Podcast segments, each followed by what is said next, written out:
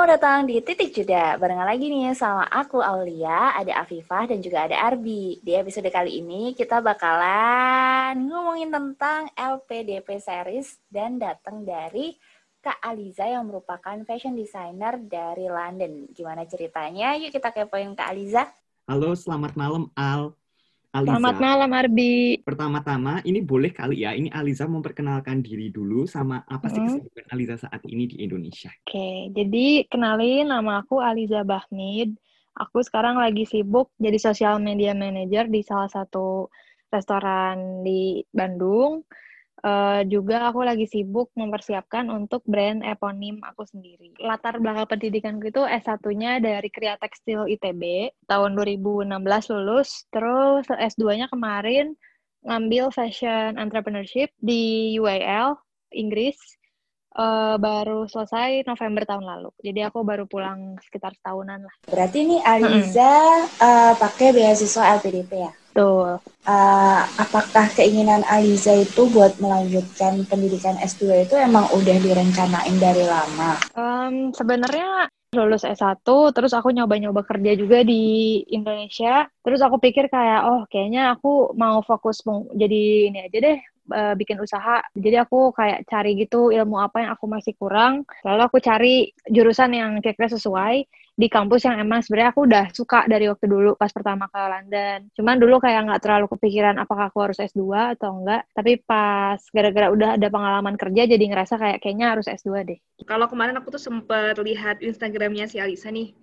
Kayak emang udah passion banget di fashion gitu ya Al ya? Ya, benar. Oke, jadi kayak konsisten gitu dari mulai sarjana S1 sampai uh -uh. Uh, di S2-nya juga konsisten tetap ya, kayak apa ya, ya. jalurnya lulus uh, lurus gitu kan ya. di fashion. Iya, benar, benar. Emang aku tuh dari dulu, dari dulu banget dari benar-benar dari kecil tuh emang sukanya di fashion dari jadi pertama kali aku menggambar itu juga gambarnya gambar orang dan gambar baju kayak gitu pas aku masuk ITB ya aku sebenarnya masuk ITB karena ngerasa gini kayak wah FSRD bagus nih kayaknya gitu terus ya karena itu PTN kan jadi kayak ya udah aku berusaha untuk masuk pas penjurusan itu sebenarnya aku nggak tahu kalau ITB itu punya jurusan yang mengarah ke fashion gak sih? Aku tuh nggak tahu sebenarnya. Nah, baru tahu itu setelah aku tingkat pertama. Nah, pas penjurusan ternyata ada jurusan yang mendekati ke fashion aku nggak bilang ini fashion ya karena emang di ITB itu nggak ada jurusan fashion hanya kayak mendekati karena kreatif tekstil tuh kan ngebahasnya tekstil tapi produknya bisa fashion kayak gitu ya udah pas aku kuliah di situ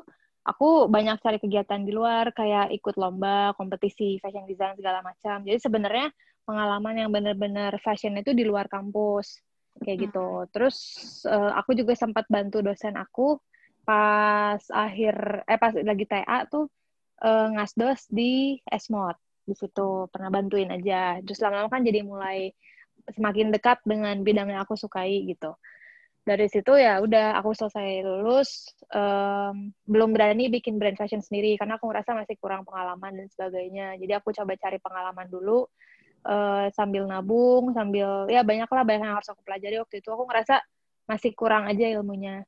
Nah terus aku S2 di situ juga aku ngerasa pas S2 tuh aku mencari jati diri sih. Terutama kayak uh, dalam berkarya kreatif prosesnya tuh ngerasa kayak aku banyak belajar pas aku S2 itu. Oke, okay, tapi kalau kampusnya sendiri yang di Inggris hmm. kan London College of Fashion, itu emang sudah jadi yeah. target kamu nggak sih? Iya, yeah, emang. Jadi aku tuh pertama ke London kan 2014. Eh, bareng Arbi deh kalau nggak salah ya. Nah, terus tuh aku udah tahu ada kampus itu, uh, eh, LCF itu tuh udah tahu. Cuman aku nggak nggak visit ke sana, visitnya ke kampus yang lain terus kayak aku udah planning aja wah kayaknya harus dicoba nih aku harus cari tahu tentang kampus ini terus ya udah pas pulang aku browsing segala macam dan tertarik banget untuk masuk ke kampus itu Aliza itu kan salah satu penerima LPDP nih kira-kira yeah. sebenarnya sebelum Aliza mempersiapkan LPDP sendiri, itu hal hmm. apa aja sih yang perlu dipersiapin? Terus berapa lama Aliza buat hmm. mempersiapkan semua dokumen-dokumen itu sehingga deadline gitu loh, Al, sebenarnya? Oh iya, sebenarnya gini sih, aku tuh planning untuk ikut LPDP itu udah setahun sebelum. Dari setahun sebelum. Jadi pertama-tama aku yang disiapin itu adalah surat dari kampus. Kalau kamu udah diterima atau belum sama kampus itu, ya kan? Terus dari situ aku mulai siapin, uh, itu ngurusin buat kampus aja itu lama tuh kalau nggak salah, tiga bulan lah. Karena bikin esai, terus juga uh, benerin portofolionya, semua itu perlu waktu. Terus juga bikin essay kan nggak bisa sekali jadi kan kayak perlu ada proofreading dari orang yang lebih jago gitu. Supaya karena dulu kita enggak sih dulu aku nggak biasa nulis akademik dalam bahasa Inggris jadi kayak harus dibenerin. Setelah itu baru daftar terus sama mereka juga diproses dulu berapa lama. Terus abis itu kalau lolos sama mereka akan diinterview. Nah Skype dulu tuh terus setelah Skype itu baru lolos atau tidak. Nah ternyata aku lolos nih Nah, tapi pas itu tuh e, pengumumannya Juli 2017 kalau nggak salah. Nah, udah gitu, kan aku belum ada beasiswa tuh saat itu. Otomatis aku harus nge-defer aplikasi aku ke tahun depannya. Karena aku baru akan ikut LPDP tuh di akhir 2017. Dia baru bukanya bulan-bulan akhir gitu. Terus, ya udah akhirnya aku minta defer. Itu perlu modal sih, jujur aja. Kayak perlu, kita perlu ngasih bayaran dulu lah berapa persen untuk nge-tag si kursi itu. Nah, setelah itu aku siapin persyaratan LPDP, kayak administrasinya kayak gimana.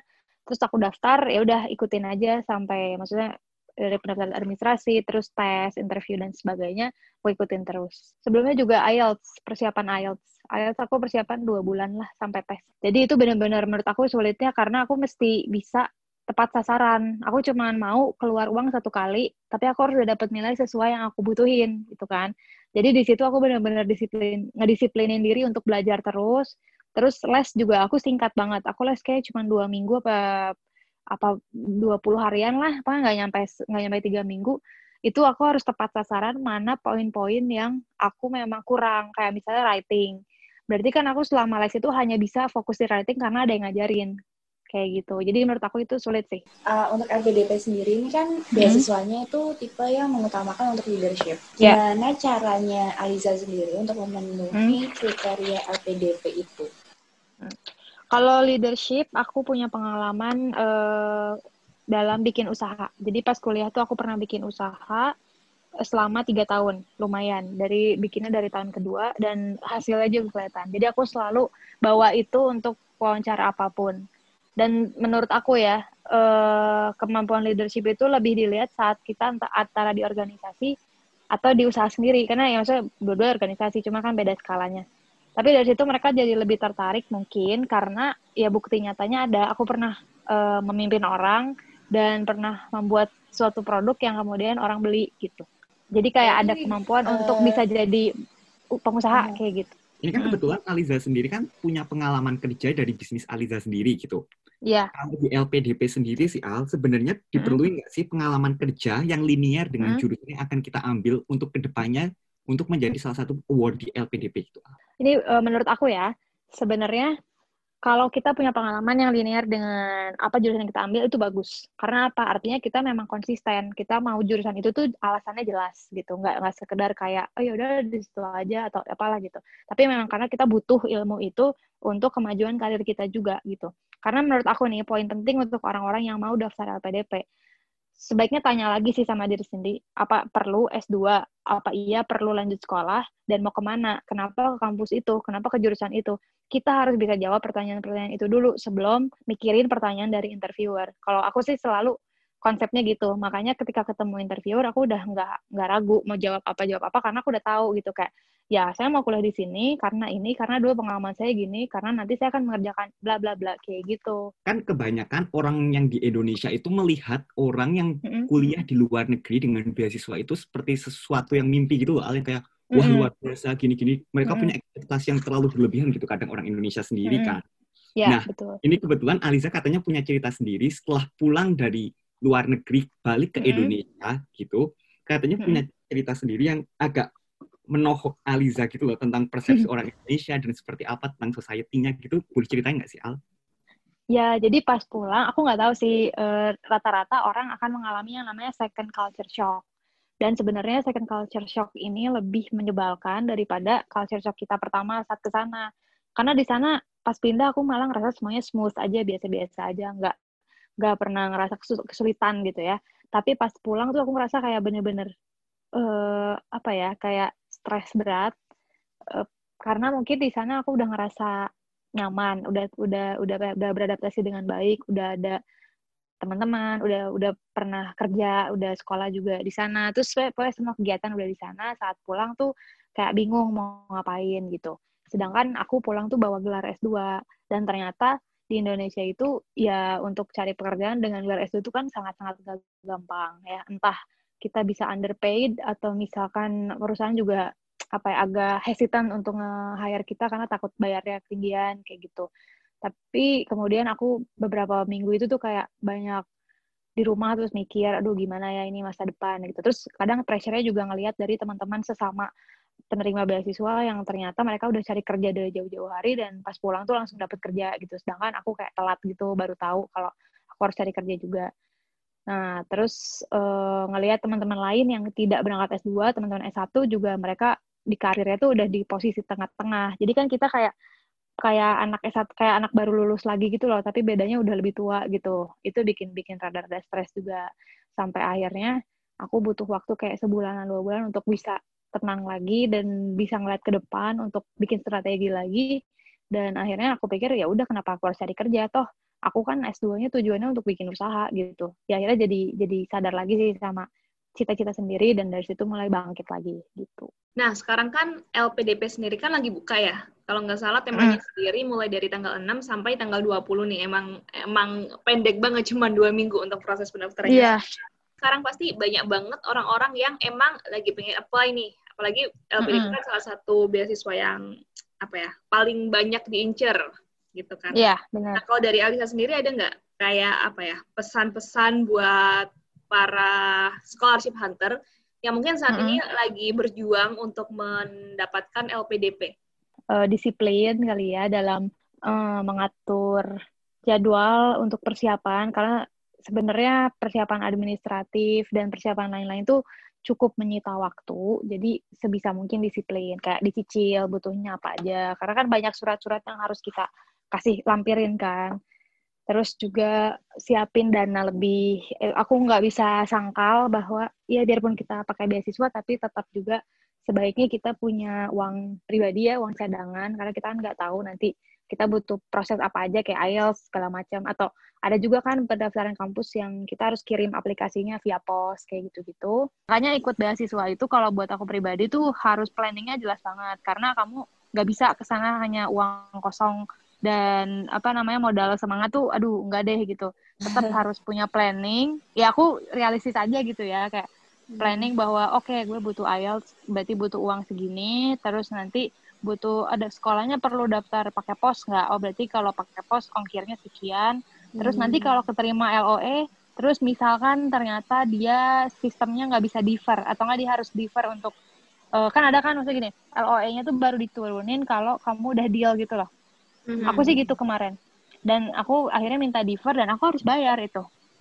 Aku harus itu bayar bayar di cover, di cover atau Nah, jadi jadi gini uh, gamblingnya gini kan 2017 tuh aku daftar sekolah tuh ya aku karena aku pengennya udah pegang LOE waktu itu ya udah aku daftar hmm. sekolah terus aku dapat terus si kampus bilang ini kamu harus bayar kamu harus daftar sampai tanggal sekian nah terus aku nge-email saya mau defer gitu karena saya mau cari beasiswa dulu oke okay, boleh defer satu tahun tapi kamu harus bayar senilai 2000 pounds berarti sekitar 38 juta 40 lah ya 40 kurang gitu nah itu harus dibayar kalau enggak angus pendaftaran aku. Jadi aku harus ngulang lagi daftar tahun depannya.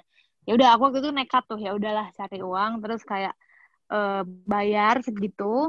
Terus tahun depannya aku ikut LPDP, alhamdulillahnya dapat LPDP-nya, makanya uang itu balik gitu. Hmm, nah kasusnya beda lagi di teman aku, dia udah ayel sudah semua, dia udah bayar juga, dia udah dapat jurusan yang dia mau. LPDP dia tuh nggak dapet.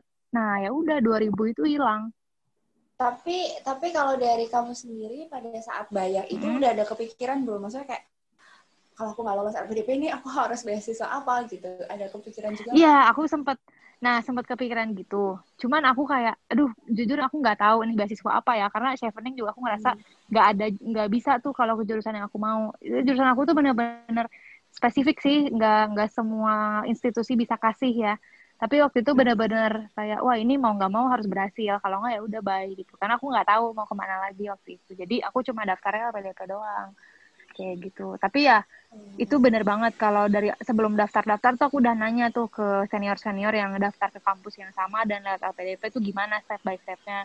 Dan semuanya bilang e, pegang uang deh minimal sekian sekian gitu. Karena persiapannya gini gini gini ya udah kan sempet deg juga ya aduh gila itu duit gede lagi tapi ya udahlah akhirnya dijalani satu-satu alhamdulillah tenang LPDP-nya lolos. Jadi setelah LPDP lolos, dia akan kasih surat apa sih kayak garansi gitu ya, letter of lupa deh aku. Intinya yang ngebuktiin ke kampus bahwa nih si anak ini pasti kuliah dan pasti dibiayain oleh negara gitu. Jadi sama kampus itu dibalikin uang yang DP kemarin itu. Ya udah kalau udah kayak gitu udah tenang, cukup tenang lah gitu. Terus uh, ini sih lurusin niatnya mau studi untuk apa, terus juga kira-kira apakah akan uh, worth it waktunya untuk kita S2 lalu pulang lagi terus berkarir atau gimana gitu. Jangan sampai kita ikutan cuman karena pengen ikut-ikutan aja atau enggak karena ya asik lah soalnya bisa keluar negeri atau apa. Ya itu sih terserah cuman kayak sayang aja sih waktu kan. Setelah kamu pulang dari hmm. S2 kamu di London, Mm-hmm. Uh, apa sih yang kamu apa ya akan kamu lakukan atau mungkin mm-hmm. sudah kamu lakukan dan mungkin mm-hmm. itu juga bisa berkontribusi nih buat Indonesia. Wah ini agak tinggi juga ya kayaknya. seperti iya, tinggi banget. Apa yang seperti mungkin apa yang sudah kamu sampaikan waktu interview LPDP gitu kan? Iya. Mm-hmm. Yang realisasinya uh, seperti apa? Uh, untungnya aku nggak pernah ngomong gede ya soal itu, nggak nggak pernah ngejanjiin yang macam-macam karena ya kalau mau soal ngomong kontribusi dan ngomongin janji-janji, kayaknya DPR lebih jago gitu kan. Kalau aku sih waktu itu bilangnya karena saya bikin usaha, otomatis kan saya bisa menyerap tenaga kerja. Ya, which is benar karena memang itu kejadiannya. Nah, pas aku udah pulang di sini, aku baru pulang satu tahun kurang gitu. Aku bukan superhero yang kayak, oke okay, hari ini aku bikin sesuatu yang besar gitu tapi sedikit demi sedikit aku memulai kembali usahaku yang sempat ditinggal kemarin. Dan alhamdulillah kayak yang tadinya aku cuma punya satu pegawai sekarang aku bisa punya tiga kayak gitu. Aku sih selalu ngomongnya eh, nggak uh, aku nggak pernah menjanjikan hal-hal besar saat aku interview atau apa pun. Aku hanya bilang hal-hal yang realistis dan berkaitan dengan bidang aku. Supaya apa? Nggak jadi beban buat diri sendiri. Terus juga uh, untuk apa ya ya intinya jujur aja sih kayak ya aku bisanya ini ilmuku seperti ini LPDP bisa bantu di sini dan ke depannya ya mungkin akan jadi seperti ini bla bla bla kayak gitu sih. Intinya jangan ngomong terlalu besar lah kalau tips aku sih ya karena kalau kita nggak bisa uh, mewujudkannya jadi malu sih sebenarnya Oke, itu tadi barusan cerita-cerita bareng Kak Aliza. Wah, seru banget ya. Ternyata LPDP ini penuh dengan lika-liku dan penuh dengan perjuangan. Gimana? Kamu masih tertarik nggak buat join dan jadi LPDP Awardee di tahun 2020 ini? Yuk persiapkan lagi dan tetap semangat ya. See you in the next week. Bye!